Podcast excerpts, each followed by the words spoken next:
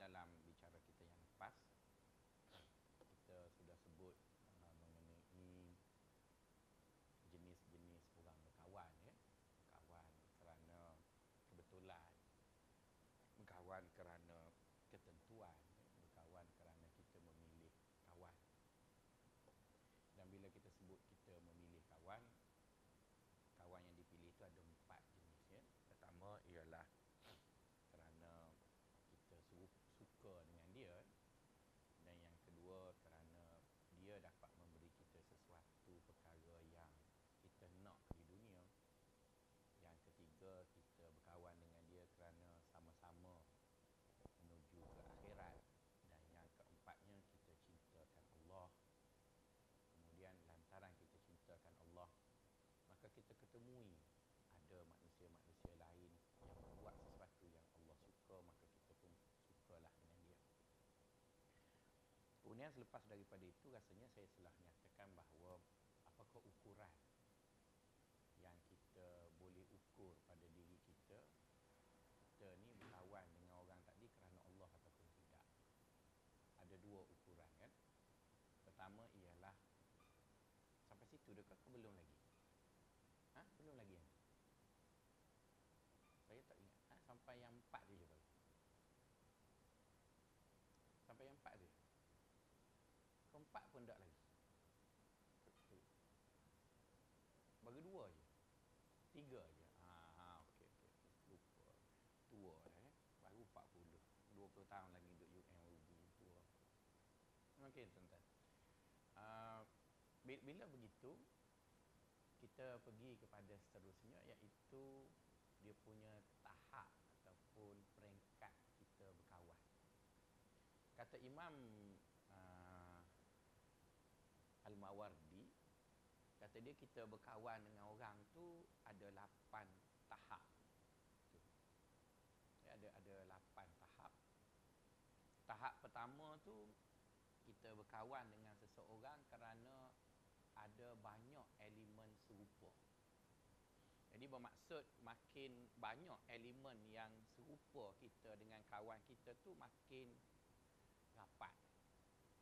Misalnya kita Kelantan, dia Kelantan. Jadi ada satu je lah elemennya. Jadi kita baiklah dengan dia. Tapi kalau kita Kelantan parti Pah pula, dia Pah juga. Makin dua, betul kan? Lepas tu, dia pula suka makan nasi kerabu dengan budu. Kita suka makan nasi kerabu. Tiga. Jadi, dia unsurnya begitu. Makin banyak elemen yang kita dengan kawan kita tu serupa, makin kuat. Tapi, makin sikit, makin renggang lah. Jadi, itu dipanggil tahap pertama kita berkawan dengan seseorang. Misalnya, kita duduk pejabat, kita dapati orang tu dia, orang lain semuanya mari utara, Perak, Kedah, Pulau Pinang, Perlis. Dia seorang mari Johor. Jadi orang lain duk hang, hong, hang, hong, hang, hong, hang. Dia seorang anu, anu, anu. Betul kan orang Johor begitu. Jadi kita akan dapati yang Johor tu akan tersisih.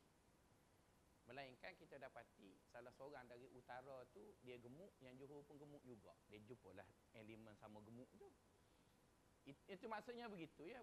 Orang berkawan tahap yang pertama, dia cari elemen serupa dulu. Maka sebab itu orang suka pakai kopiah, kan kawan dia pakai kopiah. Orang pakai songkok, kan kawan dia begitu. Saya tak pakai songkok, tak pakai kopiah. Maka kuranglah ustaz yang berkawan dengan saya. Sebab ramai ustaz pakai kopiah atau pakai songkok. Dia tak pakai apa. Jadi ustaz kawan dengan saya tak ramai lah. Anak murid pun ni pun tersilap. Habis tok guru dah kali ikut baru mari. Jadi dia dia dia begitu dia punya konsep. Makin banyak elemen serupa, makin dia berkawan. Dan kita boleh tengok, ya, dalam sini. Yang pakai tudung bawah biasanya berkawan dengan tudung bawah. Yang tudung dua tun dengan dua tun. Dia dia begitu. Pakai kita tengok yang jenis pakai kerosan janggut, kerosan janggut dia berkawan begitu. Jadi ini baru tahap pertama orang tu berkawan. Dan kenapa dia berkawan di atas makna serupa? Sebab sama ciri. Ada elemen yang sama antara dia dengan kawan dia tadi. Kemudian bila elemen tadi mula bertaut, kan dia dia saling menguat sebab sama sama-sama suka tu. Yang ni suka makan nasi Cik Noah, yang tu suka Cik Noah juga, maka pergi carilah Cik Noah dekat U I A, mungkin Cik Noah pergi U U M pun dia pergi juga, begitu sebab ciri sama. Maka dia pun dah bertaut tadi, dia naik level kedua, iaitu dia saling berhubungan. Dia saling berhubungan. Itu kita tengok walaupun lama dah orang tu pindah pergi ke S K R tapi telefon lagi, eh jom keluar makan. Orang itu dah pergi ke fakulti komputer dah. Tapi oleh kerana dia berkawan dekat A P I lama dulu, telefon lagi, jom pergi makan kat Rosita dan sebagainya lah. Dia akan berhubung. Kenapa orang tu dah naik daripada tahap serupa kepada berhubungan? Sebab dia mula ngam. Ada kengaman, keserasian. Ya, orang Kelantan panggil skung. Uh, kaci, oh, ni teruk lagi kaci. uh, orang pasal mah kali ikut kaci, uh, kekacikan ataupun kesekuan, ikutlah. Dia dia dah mula serasi. Jadi elemen mulanya ialah serupa kerana ada unsur sama. Jadi unsur sama tu bila mula bertaut, dia bertaut, dia akan saling berhubung kerana dia mula serasi. Kemudian lepas lama serasi tadi, dia akan naik lagi pergi sampai seronok. Dia dah seronok. Yang tu suka tengok MotoGP pergi. Ada yang suka lagu rap, itu kan, ada yang suka lagu rock. Ada staf-staf duduk Akademi Islam pun bila masa-masa senggang tu lagu rock. Oh, oh ada juga ya, tapi dia pakai tudung juga. Itu ya dia seronok. Okey, kenapa dia seronok? Sebab setiap kali dia jumpa kawan dia tu, dia rasa dia rasa lapang. Yang dia serabut dengan bos pun bila jumpa kawan dia, dia serabut dengan suami dia, jumpa kawan dia, dia dia ada rasa lapang.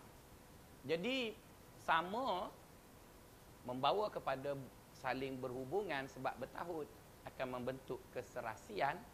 Keserasian itu akan menjadikan dia seronok. Kenapa dia seronok? Sebab dia mula rasa lapang bila duduk dengan kawan dia tadi. Maka sebab itu kita lihat kalau suami minat dekat motorbike, isteri jangan larang. Sebab biasanya dia akan habis duit untuk motor dan dia tak kahwin seorang lagi dah. Dia sibuk dengan motorbike ni, dia tak ada tempat orang nak duduk seorang lagi kat belakang tu, dia naik seorang kan. Walaupun dia bayar installment mahal lapan ratus sebulan untuk motorbike dia tu, tapi dia naik motor tu seorang. Kalau saya jadi bini dia, saya tak nak naik tu apa.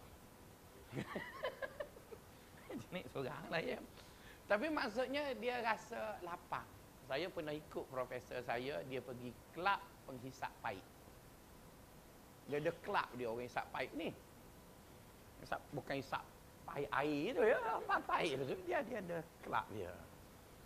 Jadi bila kita pergi kelab orang hisap pahit tu, rupa pun lebih kurang. Jangguknya ada misai, lepas tu disah. Kitanya duduk kat situ. Kita kata, profesor aku ni buat apa? Dia tak buat apa, dia jumpa geng dia. Dia hisap, lepas tu dia ketuk, dia korek-korek-korek pahit dia tu, dia ketuk-ketuk-ketuk. Dia jolok-jolok, dia bubuh, dia hisap pula. Kita kan tak hisap pahit tu yang kata, ish, cuma masa tu P H D tak lulus lagi, kena tunggulah. Sekarang tak boleh buat, dia report dekat ijazah tinggi. Dulu Prof Musharraf buat begitu ya. Okey, sebab dia rasa lapang. Kemudian bila dia rasa lapang, dia naik sikit lagi, iaitu dia mula rasa tenang. Bererti sekarang kalau kita tengok pemilihan tu, sekelnya akan jadi begini ya kawan-kawan. Dia akan jadi gitu. Maksudnya di tahap pertama mungkin ramai kita berkawan kerana serupa. Misalnya kita peminat apa panggil Red Warrior. Jadi ramailah kawan kita sebab kita serupa. Dahlah kita Kelantan, sama-sama pakai baju merah, uh, putih, apa serupalah. Tapi dalam ramai tu tak, kita naik setingkat dia makin kecil lah. Sebab tidak semua orang yang serupa elemennya dengan kita, kita akan berhubung dengan dia. Tak tak semua. Tak semua orang Kelantan berkawan dengan orang Kelantan. Tak semua orang Selangor kawan orang Selangor. Tapi di antara Selangor dengan Selangor tu banyaklah elemen serupanya, tapi tak tak semesti dia berkawan. Elemen serupa tu ada. Tapi dia sukalah duduk. Kan? Saya ada kelas ah. Okey. Jadi bila bila dia berhubung disebabkan oleh serasi, maka dia punya nero tu makin mengecil. Kemudian bila dia seronok, makin kecil lagi. Tidak semua orang yang dia berkawan tu dia seronok. Walaupun serupa. Dia, dia makin mengecil lagi. Kemudian dia naik lagi, iaitu dia mula rasa tenang. Di mana ada orang kita suka borak dengan dia, tapi kita tak rasa tenang sebab dia tikam belakang. Tapi ada ada orang yang di kalangan kawan-kawan yang kita duduk dengan dia, kita rasa seronok, tenang. Tapi kita tenang duduk dengan dia. Kalau kita cerita rahsia kat dia pun, sebab kita tahu dia ikhlas. Jadi bila kawan kita tadi yang yang kita pilih tadi kerana elemennya serupa, kita serasi. Tapi dalam kawan-kawan baik kita ada benda yang kita buat. Kadang-kadang kita ada lima orang kawan.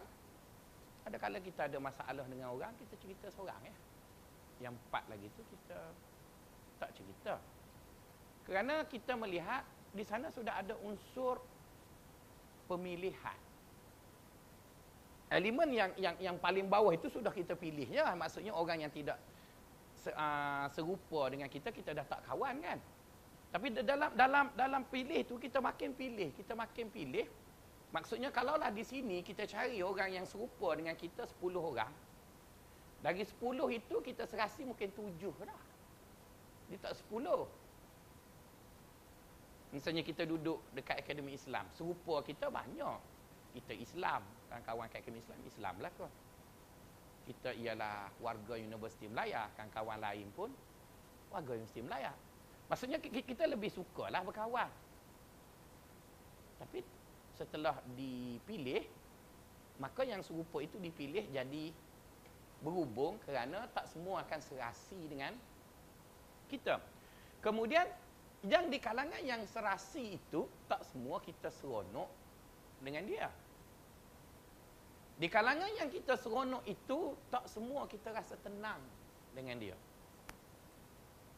Tuan-tuan ada rahsia, tuan-tuan akan bercerita semua kawan baik ke? Tak, kadang kita... Atau ada benda yang yang mengaibkan kita, kita apa-apalah ya. Mungkin kita hilang dompet ke.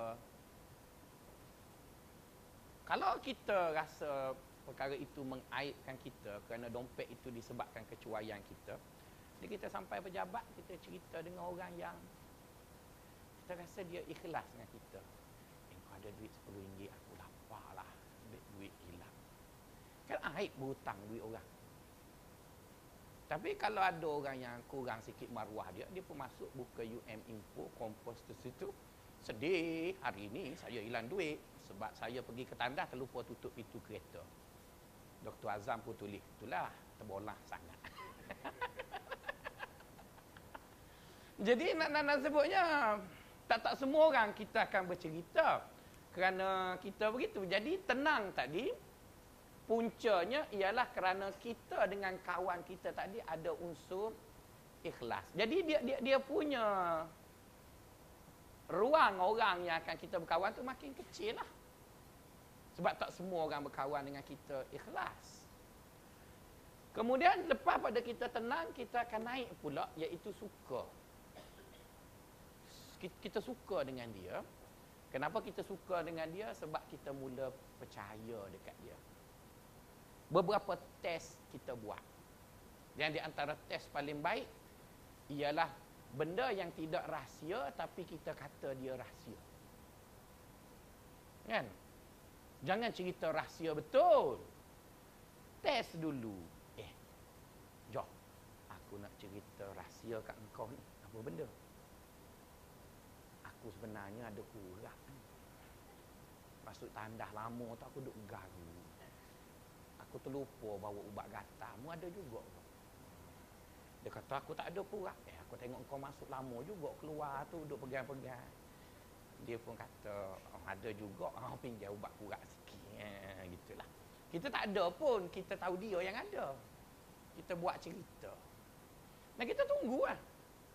Lepas bulan, lepas dua bulan, lepas tiga bulan. Tiba-tiba sampai ke telinga kita, ada orang perli kita. Eh, mana garu kau? Mesti dia yang cerita, betul kan? Maksudnya dia gagal dalam. Jadi kalau rahsia kurak pun dia cerita. Rahsia lain lagi lah dia cerita. Apatah lagi bila kita bertanding calon bebas untuk P R U akan datang.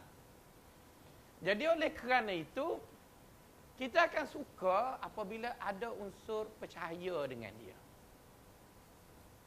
Jadi suka itu lebih lebih lebih tinggi dah. Dan orang yang akan kita percaya tu dia makin kecil lah.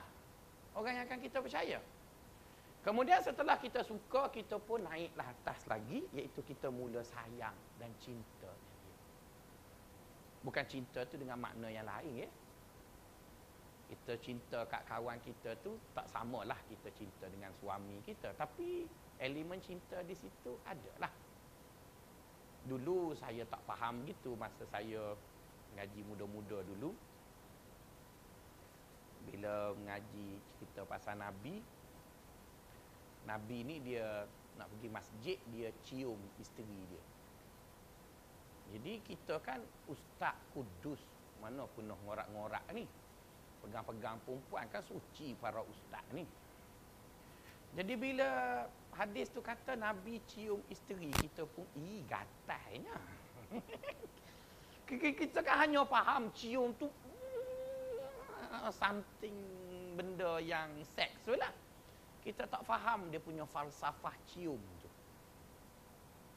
Jadi bila dah kahwin, mula-mula kahwin tu mengarut lagi lah. Bila dah lama dah kahwin masuk tahun yang ke sepuluh, kita pun baru faham bahawa cium tu ada dua jenis cium. Satu cium kerana sayang, yang tak ada apa-apa lah, cium lah. Satu lagi cium kerana selepas anak tidur belaka.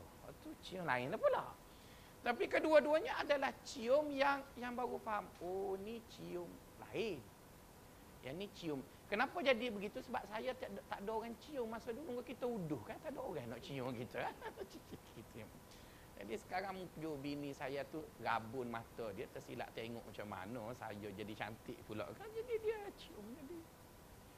Oh, baru kita faham bahawa Nabi tu bila dia cium isteri dia bukan kerana seks tu, kerana sayang lah. Jadi bila saya pula ada anak perempuan besar, mula-mula takut juga nak cium. Ish. Ish. Tapi bila kita cium dia tu, kita rasa dia anak kita. Kita tak, tak ada pun dalam kepala benda yang lain, melainkan sayang. Oh, baru kita faham. Jadi, fahamlah kita bahawa bila kita cinta dekat kawan kita, bukan maksud cinta macam kekasih kita tu, itu cinta lain. Tapi makna cinta tu kita sudah mula rasa seronok. Semualah elemen yang ada kat bawah ni. Kenapa? Sebab kita dah tengok dia mula berkorban untuk kita. Bila orang hentam kita dari belakang, kita tahu dia defend kita. Dia pertahankan kita. Bila kita nak buat satu benda, dia sanggup sokong kita. Maka dia akan menjadi orang tadi makin kecil, orang yang akan kita cinta. Tak tak mungkin kita akan cinta semua orang dalam bilik ni. Tapi adalah suatu yang logik kita mencintai seorang dua dalam bilik ini. Kerana orang yang akan kita cinta, dia mesti melalui proses sama ciri, dia serasi, kita ikhlas, kita percaya dan akhirnya kita tengok dia berkorban dengan kita. Jadi bila orang tadi yang kita suka tu, kita dah tengok dia korban untuk kita, maka cinta kita pada dia tu makin mendalam kerana elemen korban tak dia ada. Kemudian setelah banyak dia berkorban, kita naik ke peringkat yang ketujuh, iaitu kita mula kagum dengan dia. Kita kagum dengan dia. Kenapa kita kagum? Sebab dalam diri dia sudah ada sesuatu yang dilihat hebat di mata kita. Kita kan kagum dengan suami kita. Kau pun tak kagum dengan suami kita. Kagum. Kagum dalam makna kita lah. Orang lain tak nak iktiraf. Itu hal lain. Cara apa aku? Dalam suami perempuan mesti melihat perempuan dia kagum. Sebab perempuan telah melahirkan anak. Cuba suruh dia melahirkan anak. Renyok juga. Jadi berarti dalam dalam dalam dalam diary hidup kita, di antara hubungan kita dengan dia, kita merasa kagum dengan dia kerana dia telah berbuat sesuatu pengorbanan yang kadang-kadang di luar jangka kita. Kita rasa mungkin dia akan berbuat setakat ini, tetapi dia telah buat jauh lebih daripada itu. Maka bila kita kagum, dia akan menjadikan kita tadi, tengok pada dirinya tu ada elemen hebat. Bila semua ni ada, ada hebat, ada korban, ada percaya, ada ikhlas, ada serasi, maka mulalah kita rindu katnya. Mula kita rindu. Kenapa kita rindu? Sebab kita tamak. Kita tak mahu orang lain. Kita nak dia. Sebab itu bila suami kita dah kaya, kadang-kadang kita dah hilang dia. Kita dapat duit dia. Kita dapat kereta dia. Akhirnya kita buang duit, kita buang kereta, kita cakap dengan dia, abang, saya tak kahwin dengan R M. Saya tak kahwin dengan kereta, saya kahwin dengan you. Saya tak nak you sibuk, saya nak you duduk rumah. I don't care who you are. No.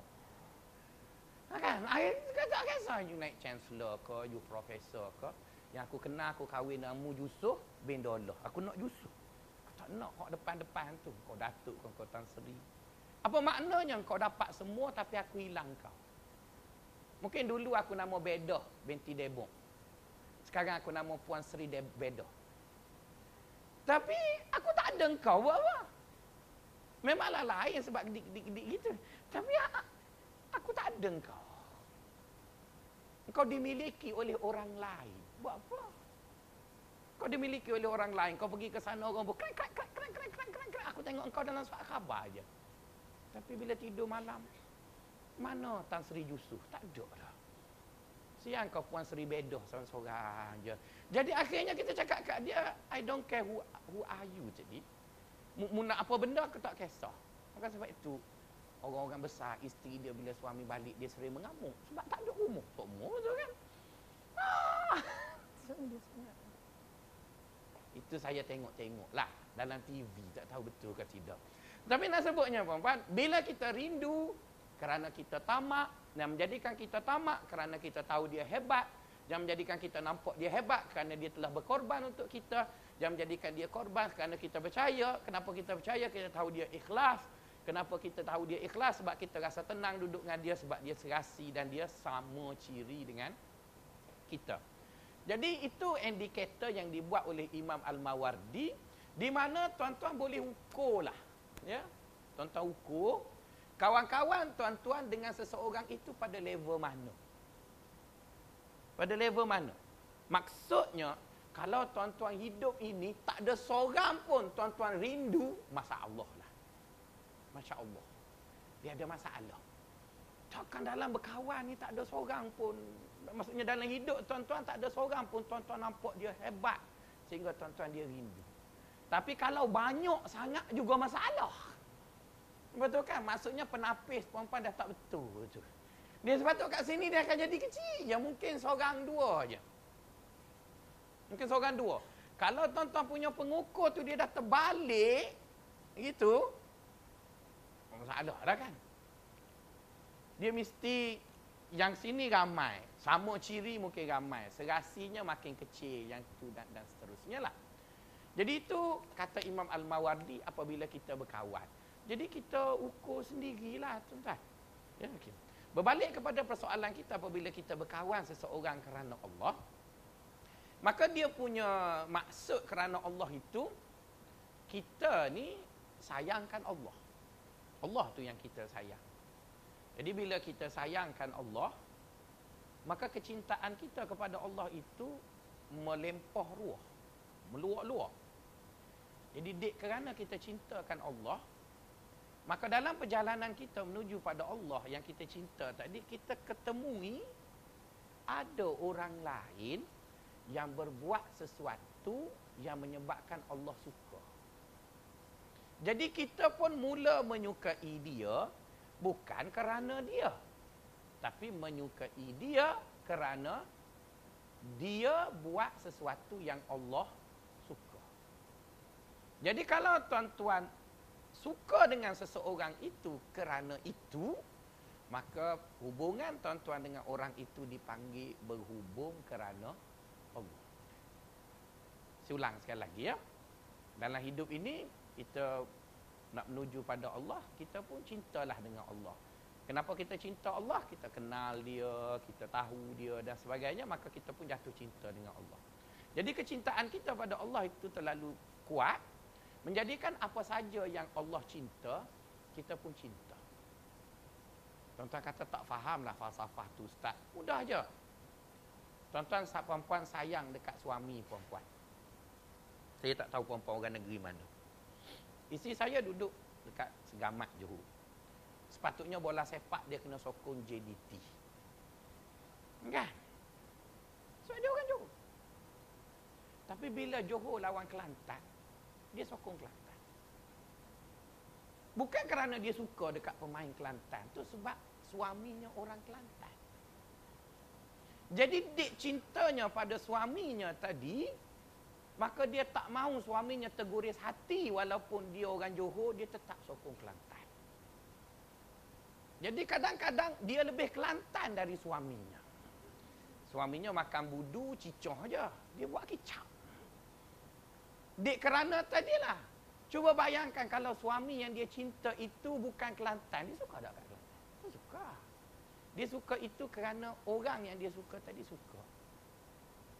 Macam dalam cerita sastra Arab, cerita kekasih Laila dan Majnun. Majnun ni dia punya kerja bawa kambing. Laila orang kaya. Jadi dia pagi-pagi lagi dia keluar bawa kambing. Sepatutnya tak keluar sepagi itu, tapi sebab Laila buka tingkap masa tu. Jadi bila petang kadang-kadang hujan, dia paksa buat balik kambing awal. Laila tak buka tingkap lagi. Jadi bila dia sampai kat rumah Laila, dia peluk diri. Okeylah, tak dapat Laila, dinding pun jadilah. Jadi sekarang, dia suka kat dinding Laila tu kerana dinding tu ke? Dinding apa? Keras habis melelah kulit dia. Sebab Laila duduk dekat bangunan tu.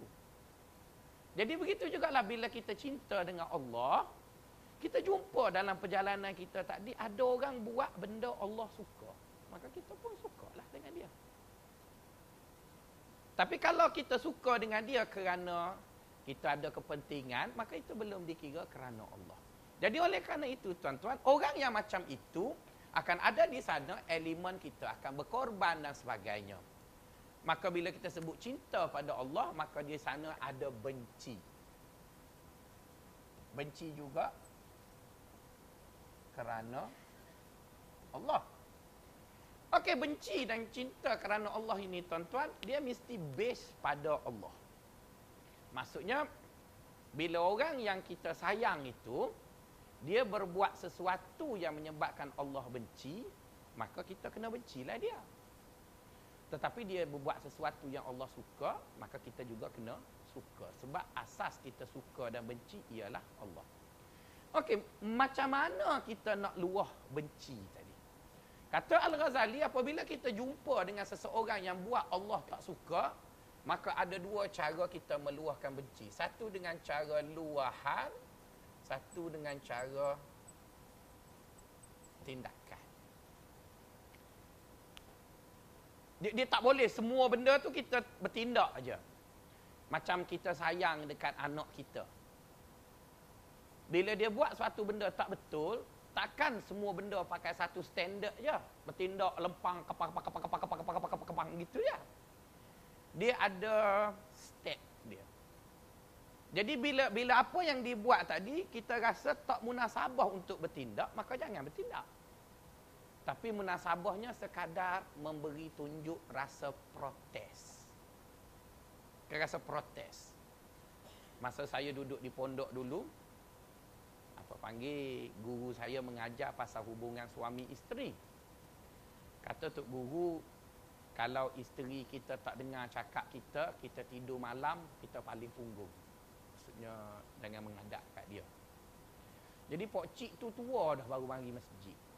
Dia dengar lah. Jadi Tok Guru mengajar seminggu sekali. Mari minggu depan sebelum Tok Guru tu mula mengajar, pakcik tu tanya. Dia kata, Tok Guru, hamba balik di rumah, bini hamba tak dengar hamba royak. Hamba paling belakang dia muju.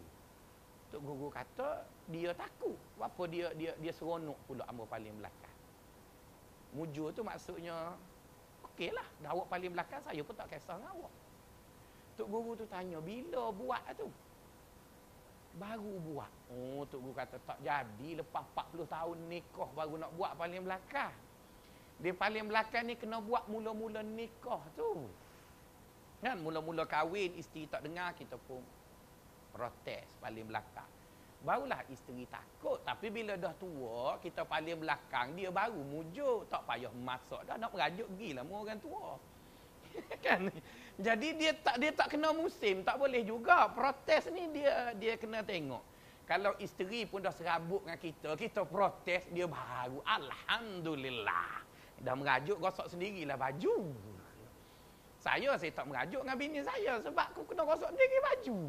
Jadi kalau nak merajuk pun lepas siap dia gosok baju, lepas apa baru merajuk. Sebab kita dah terlebih dah, kahwin masuk dua puluh tahun dah, dia kenal dah kita. Lagi teruk kita merajuk separuh. Merajuk pukul sepuluh, pukul dua belas kita cari dia pula. Hmm, dia kata tunggu jelas, kejap lagi.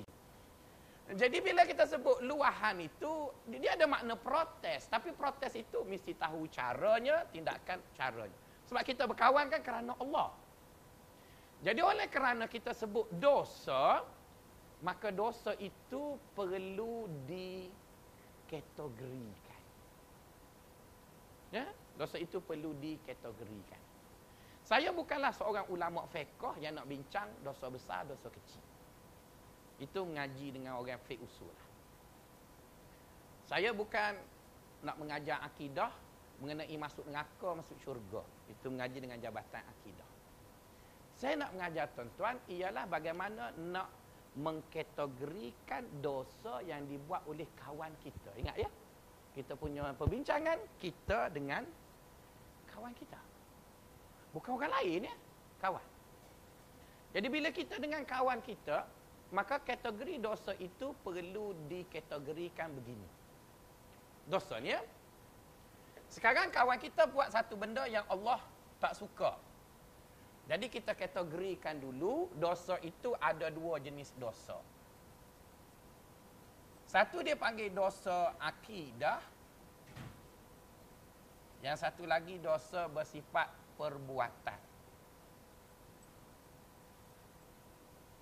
Dia ada dosa dalam kategori akidah, satu lagi dalam bentuk perbuatan. Dosa dalam bentuk perbuatan terbagi pada dua pula, iaitu dibuat secara ter tek tek tek dibuat secara kerap. Jadi jika kawan kita buat dosa, dosa itu dalam kategori ter ter terbuat tak sengajalah ya, ter macam macam kita lah. Kamu tak, kita tak pernah kau langgar lampu merah. Langgar kan? Tapi langgar itu kerana terlanggar. Terlanggar. Kerana kita nak berok sakit perut. Langgar. Tapi bukan bermaksud merah itu hijau. Kita tahu merah-merah lah. Tapi ter. Jadi ada kawan kita ter. Duk tengok kain, apa panggil, kain yang kita bawa daripada Kelantan, duk belek-belek. Lepas tu kawan pula mari jual telefon Lenovo murah ke apa benda pula. Eh, ah, pukul dua dah, sembahyang zuhur tak lagi. Lepas tu K P P pun datang. Ah, masuk-masuk-masuk kerja. Ah, dia pun baru nak pergi sembahyang. Betul kan? Dia ter, bukannya terbiak dia tiap-tiap kali masuk kerja baru nak sembahyang. Pukul satu sampai pukul dua jual kain. Bukan. Dia hari tu ter. Je. Jadi kalau kawan kita buat dosa, dosa itu bentuknya ter, maka kita jangan bertindak, jangan lempang dia. Kita tunjuklah tanda protes. Maksudnya engkau ni kan. Hmm. Tunjuklah rasa tak betul tu cukup lah. Takkanlah qala Rasulullah sallallahu alaihi wasallam. Takkan nak, nak ceramah dia kan. Dia terjam. Tapi bila dia sudah buat dosa itu dalam bentuk yang kerap, kan? Maka barulah kita berikan dia apa-apa tindakan. Sebab dia dah kerap. Okey, yang kerap ini juga terbagi kepada dua pula. Bukan semua yang kerap harus diberi tindakan. Yang pertama, yang kerap itu dibuat secara sembunyi. Dia buat secara sembunyi. Misalnya kawan kita tu, dia dah tiga puluh tahun hisap rokok. Ataupun suami kita lah. Memang dia buat dosa lah kan? Tapi dia tak adalah hisap rokok depan orang. Dia tahu dekat Yesi Melaya ni semua kawasan tak boleh merokok. Maka dia pergilah bawah longkang belakang bukit kau. Itu dia main. Sehingga kau pergi mana Yusuf? Ada barang jatuh dalam longkang tadi. Kita. Tapi bila kita pergi tengok tempat dia selalu masuk longkang tu penuh batang rokok. Dia dia buatlah tapi dia sembunyi. Sebab orang ni kan, tuan-tuan dan puan-puan, dia ada tabiat masing-masing.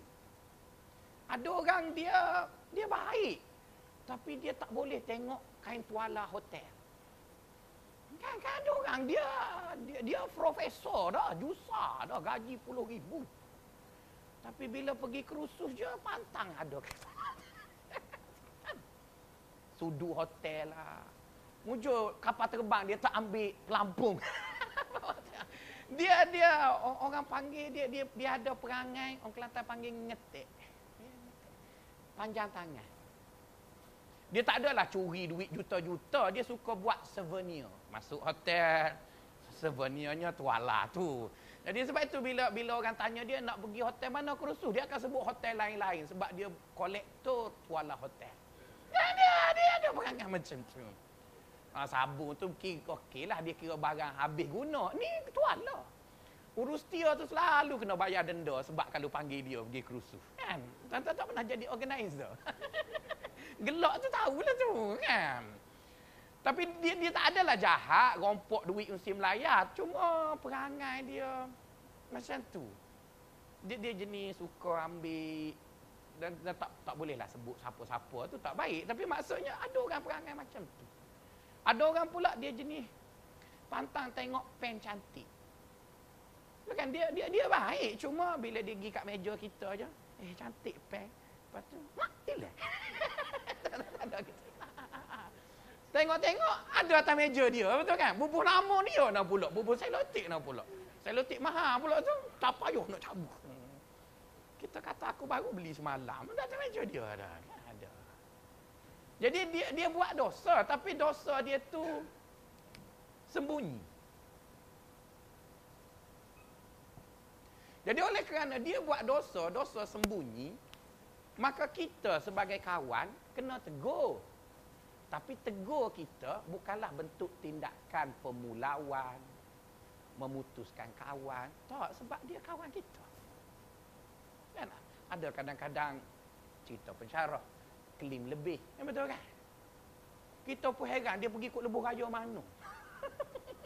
Kita tanya plus-plus kata dua ratus empat puluh kilometer. Tapi tengok sampai kat kita tu tiga ratus enam puluh. Kita andaikanlah dia sesak jauh. Ni seratus dua puluh kilometer nak sesak ni. Dia kira sesak kat mana? Tak tahu. Kan? Sebab itu kalau nak jadi jahat kena cerdik. Ya, jahat bodoh bos tahu. Ada orang tu, dia nak buat klaim. Ini cerita di negara Langkah Sukar lah. Bukan kat sini. Dia nak buat klaim, dia pergi ke Eropah lah. Contohnya, Eropah tu kan tulisannya banyak bahasa. Jerman tulis lain kan. Sepanyol tulis lain. Italiano tulis lain. Betul kan? Jadi dia minta peruntukan seminar untuk pergi ke Sepanyol. Jadi, sampai-sampai di Sepanyol, seminar tiga hari. Maka sepatutnya dia attend tiga hari. Jadi dia claim lah. Tiba-tiba dia terlupa. Dia upload gambar Facebook hari kedua dekat Germany. Duduk Germany. Lepas tu resip hotel pula tulisan Jerman. Jadi boh dia tengok terik ke Sepanyol. Macam mana bermalam?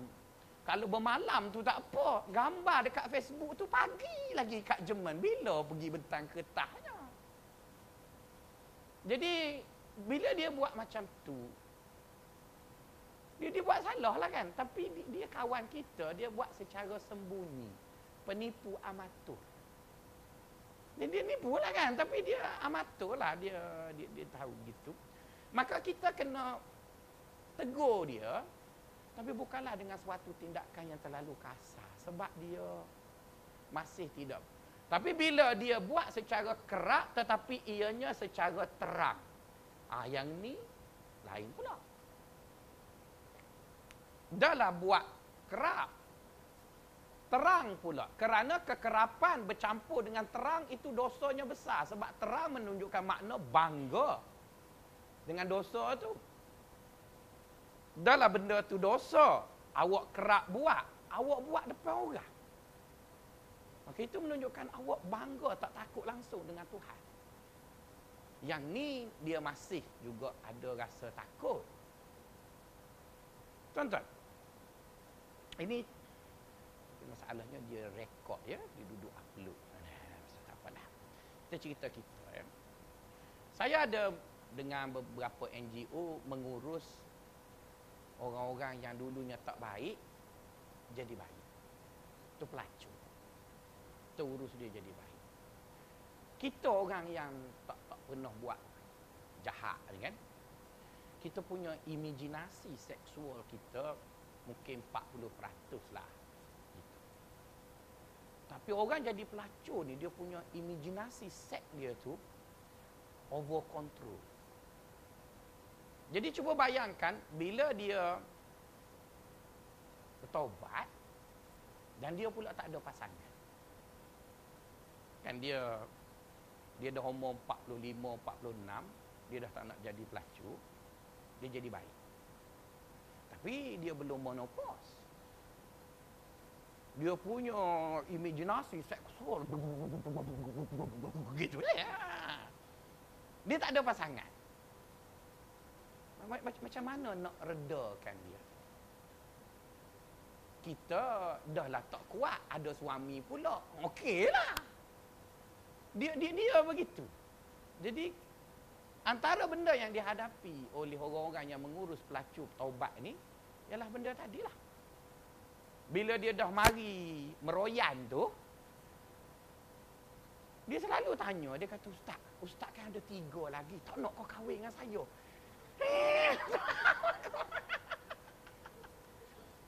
Bukan goda, dia cakap derek. Goda ni dia duduk gitu kan. Ya, dia cakap derek. Dia kata, saya ni okey lagi, Ustaz tak nak kau.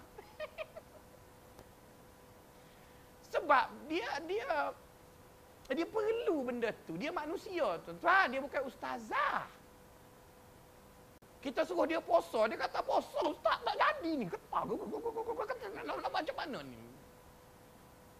Kita orang baik-baik ni bolehlah kita cakap as-saumu junnatum bla bla bla, hadis Nabi kalau siapa puasa dia akan tukar. Itu dekat orang baik-baik macam Yusuf Melayu ni okey. Ni orang pelacur yang masa muda dulu lapan belas kali sehari. Tiba-tiba dia taubat. Macam mana nak, nak, nak urus dia? Itu yang saya bengong sekarang tu. Dengan rakan-rakan dengan N G O ni macam mana? Nak cakap macam mana?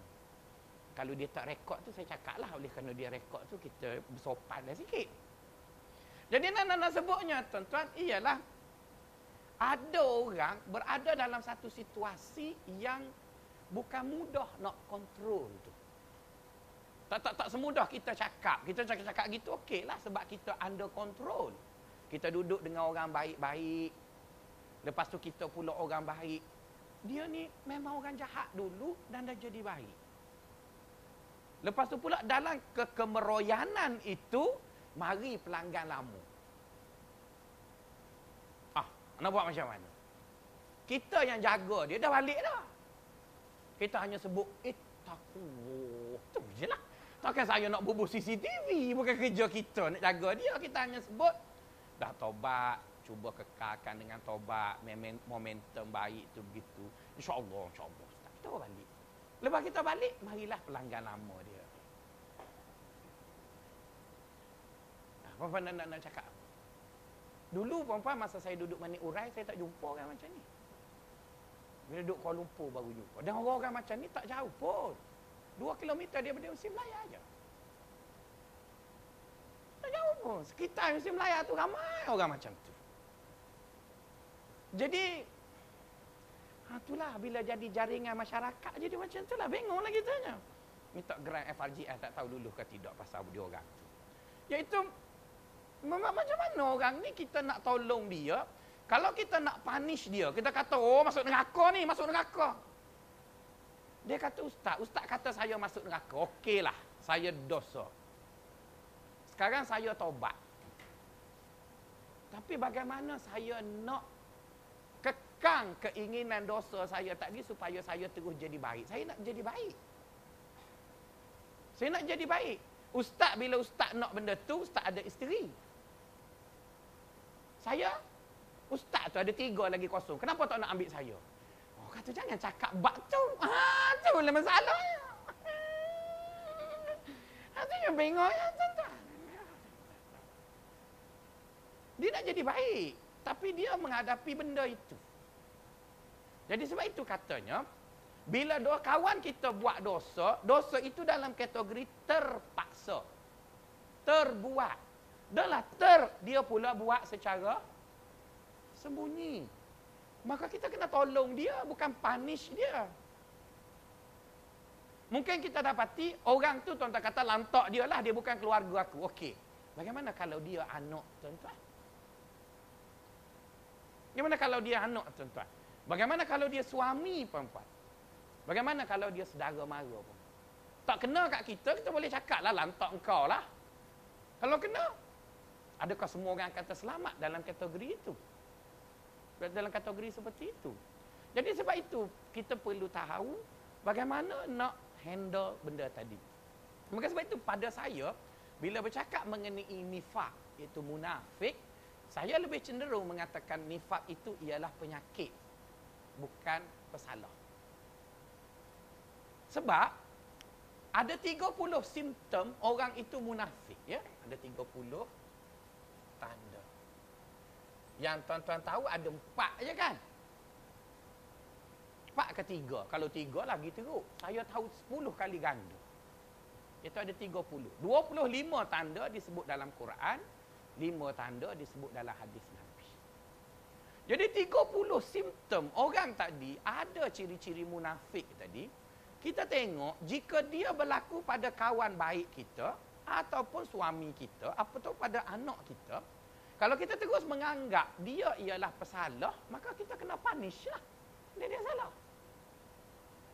Takkan kita nak punish. Takkan nak baca qala Allah Ta'ala innal munafiqina fid darkil asfali minan nar. Allah berfirman, orang munafik itu berada di neraka yang paling bawah. Sial, dia anak kita. Dia suami kita. Dia abang kita. Dia adik kita. Dia kawan kita. Maka saya lebih setuju, orang-orang yang baik dengan kita ini, kita jangan anggap dia pesalah, kita anggap dia pesakit. Yang Allah sebut dalam Quran juga, fi qulubihim maradun fazadahumullahu maradan. Mereka itu dalam hatinya ada penyakit dan ditambah dengan penyakit-penyakit yang lain. Berarti kena tolonglah. Seperti mana kita tolong rakan-rakan kita kat Mesti Melayu yang sakit, Mesti Melayu bagi klinik penuh. Tambah-tambah Mesti Melayu tak kata, ah tu hang cari pasal, duk minum air manis banyak sangat. Aku tak nak tolong. Boleh dia cakap gitu. Sebab sebab dia sakitlah, kita tolong dia tu. Cuma ubat yang dia ambil berkala, sekarang kena ambil kat P P U M. Dah lah. Tak nak ambil kat sana. Tapi nak sebutnya dia sakit, kena tolong. Jadi kawan-kawan kita, adik-beradik kita, bila dia ada simptom munafik, satu dari tiga puluh itu, kita kena tolong. Jadi nak tolong itu, kena tahu puncanya. Apa punca dah. Maka sama jugalah apabila kita kata benci, dia tidak semudah. Dah mu buat salah, buat kawan aku. Buat salah, buatlah kawan aku. Buat salah, tak payah kawan aku. Akhirnya jadi kesumbang. Siapa nak kawan dengan kita? Kita sendiri pun buat salah juga. Jadi bila sebut benci, tidak bentuk membenci itu memutuskan persahabatan. Tapi benci itu ada bentuk luahan, ada juga bentuk tindakan. Okey, apabila sebut akidah pula, dia ada tiga. Ya, satu dia panggil kufur. Kufur ni rasanya tak payah bincang lah. Takkan kita nak berkawan kerana Allah dengan orang kafir. Yang kedua dia panggil fasik. Yang ketiga dia panggil bid'ah. Bid'ah ni macam kawan kita tu tiap-tiap hari Jumaat, hari Sabtu ke pergi jumpa Tok Bomo, Raja Bomo ke. Betul kan? Duit hilang jumpa Bomo, anak nak beranak jumpa Bomo, betul kan? Semua Bomo. Lepas tu ada tulisan kad terbalik nombor lima puluh dua pusing terbalik, rayok kapur capur tulis atas mangkuk ke apa benda. Dia buat benda-benda yang macam tu. Di mana pada perbuatannya dia tidak salah, tapi dia salah pada akidahnya. Misalnya Bomo, Raja Bomo tu, dia tak salah pada perbuatan sebab dia nak tolong. Orang lain pun tolong juga, betul kan? Orang lain tengok dengan radar, dia tengok juga. Maksudnya dia dia baik.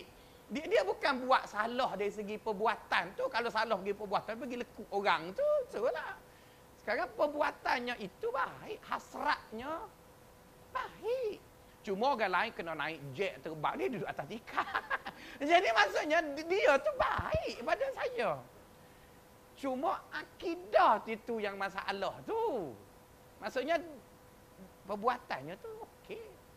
Macam macam kita tengok orang orang buat benda-benda bid'ah lah yang mengaruk-ngaruk, yang berselawak melompat-lompat, kan sekarang sudah ada satu trend kan.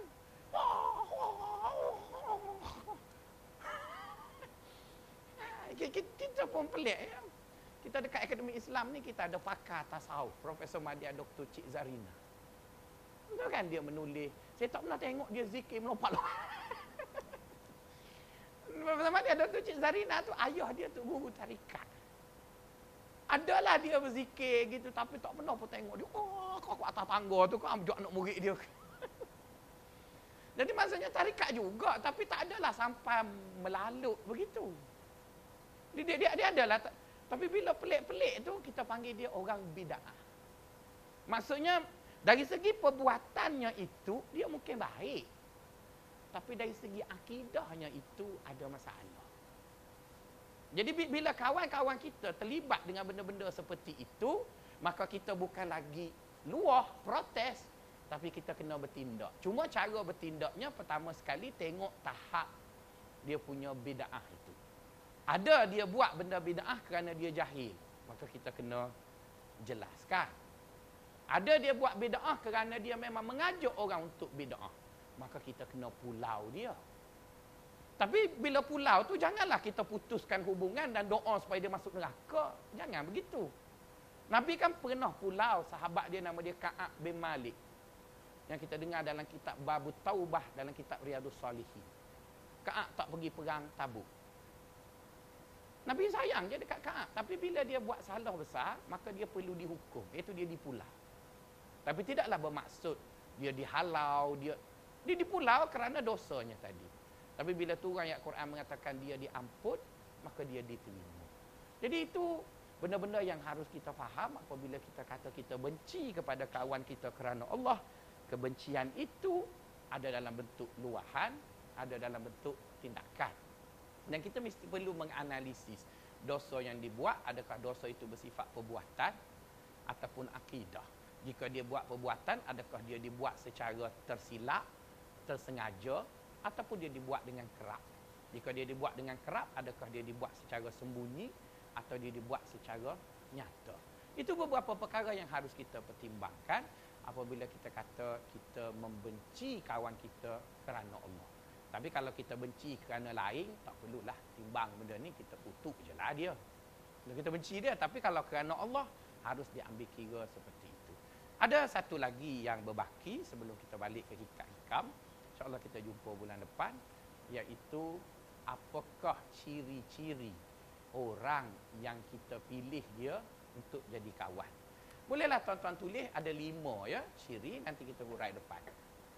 Pertama, orang itu beragama.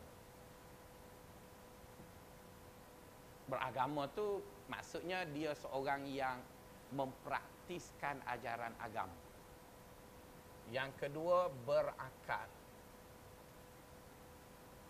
Yang ketiga, berakhlak. Yang keempat, beragama, berakal, berakhlak. Yang keempatnya, dia adalah orang yang tidak